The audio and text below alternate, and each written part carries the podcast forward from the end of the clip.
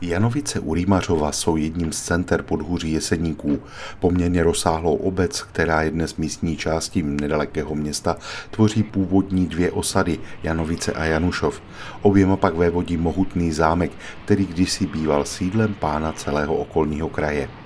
První zmínka o této vesnici, kterou prochází frekventovaná silnice 1 lomeno 11, pochází už z roku 1398, kdy je však ještě správním sídlem celého zdejšího panství hrad Rapštejn.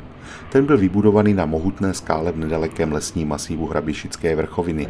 Na konci 15. století bylo Rapštejnské panství vypleněno. Jeho zástavním držitelem se pak stal pán šumperského zámku Petr ze Žerotína a právě on se rozhodl přenést sídlo zdejšího domínia z nehostinného středověkého hradu v horách do příjemnější krajiny nedaleko města Rýmařova. Volba padla na Janovice.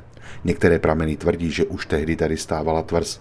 Pokud zde však ale nějaký dvorec byl, byla jeho funkce patrně spíše čistě hospodářská. Nicméně z popudu Petra ze Žerotína zde tedy mezi lety 1520 až 1530 vyrostl menší renesanční zámek. Nebyla to opravdu velká stavba. Postupně však kolem ní rostly hospodářské budovy a celé zázemí panství.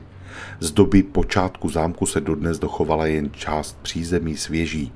Zástavní držitelé, jak Petr ze Žerotina, tak i jeho synové, nebo po roce 1535 Vilém Kuna z Kunštátu, tady nebydleli a jezdili sem jenom občas. Podobně na tom byli i další majitelé panství, důlní podnikatel Marek Weitzinger z Weitzingu, či příslušníci dalšího důlního podnikatelského rodu Edru ze Šťavnice. Panství se zámkem tak získává od císaře v roce 1583, nyní již do dědičné držby, císařův osobní přítel a prezident král královské komory Ferdinand Hoffmann z Grimbichlu. Tento luterán byl nejen velmi vzdělaný a mocný muž, ale také skvělý podnikatel. Reorganizoval zdejší doly, zasadil se o úpravu hutních provozů, které za jeho času patřily k nejmodernějším monarchii. Když pro svou víru byl donucen opustit královský dvůr, přestěhoval se právě do Janovic. Zámek z gruntu přestavil v renesančním slohu a vybavil jej nejen pro své pohodlí, ale třeba i pro vzdělání, například svou výtečnou knihovnou. Po Ferdinandovi sídlil v Janovicích i jeho syn Ondřej a patrně se zde chtěl usadit i Wolfgang Bedřich, protože v roce 1663 povolal do obce italského stavitele Alessandra Canevala. Ten začal s přestavbou zámku v raně barokním slohu, ale Wolfgang Bedřich si ho už neužil. Umírá a zámek i s panstvím se sňatkem jeho dcery dostává do majetku Dietrichsteinů. Bohužel právě tehdy část zdejšího mobiliáře mizí na zámku v Mikulově a zdejší sídlo opět stagnuje. Ne však na dlouho. V roce 1721 se opět sňatkem dostává panství do majetku rodu Hrabat Harachů. Ferdinand Bonaventura Harach provedl ve 40.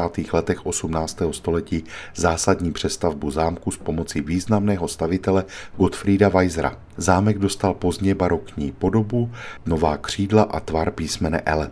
Díky své prostornosti a příjemné poloze se stal sídlem janovické větve rodu Harachů až do roku 1945. I tak jej ale provázely mnohé přestavby a úpravy, například velká stavba pivovaru či klasicistní přebudování. Po roce 1945 se majitelem zámku stal stát.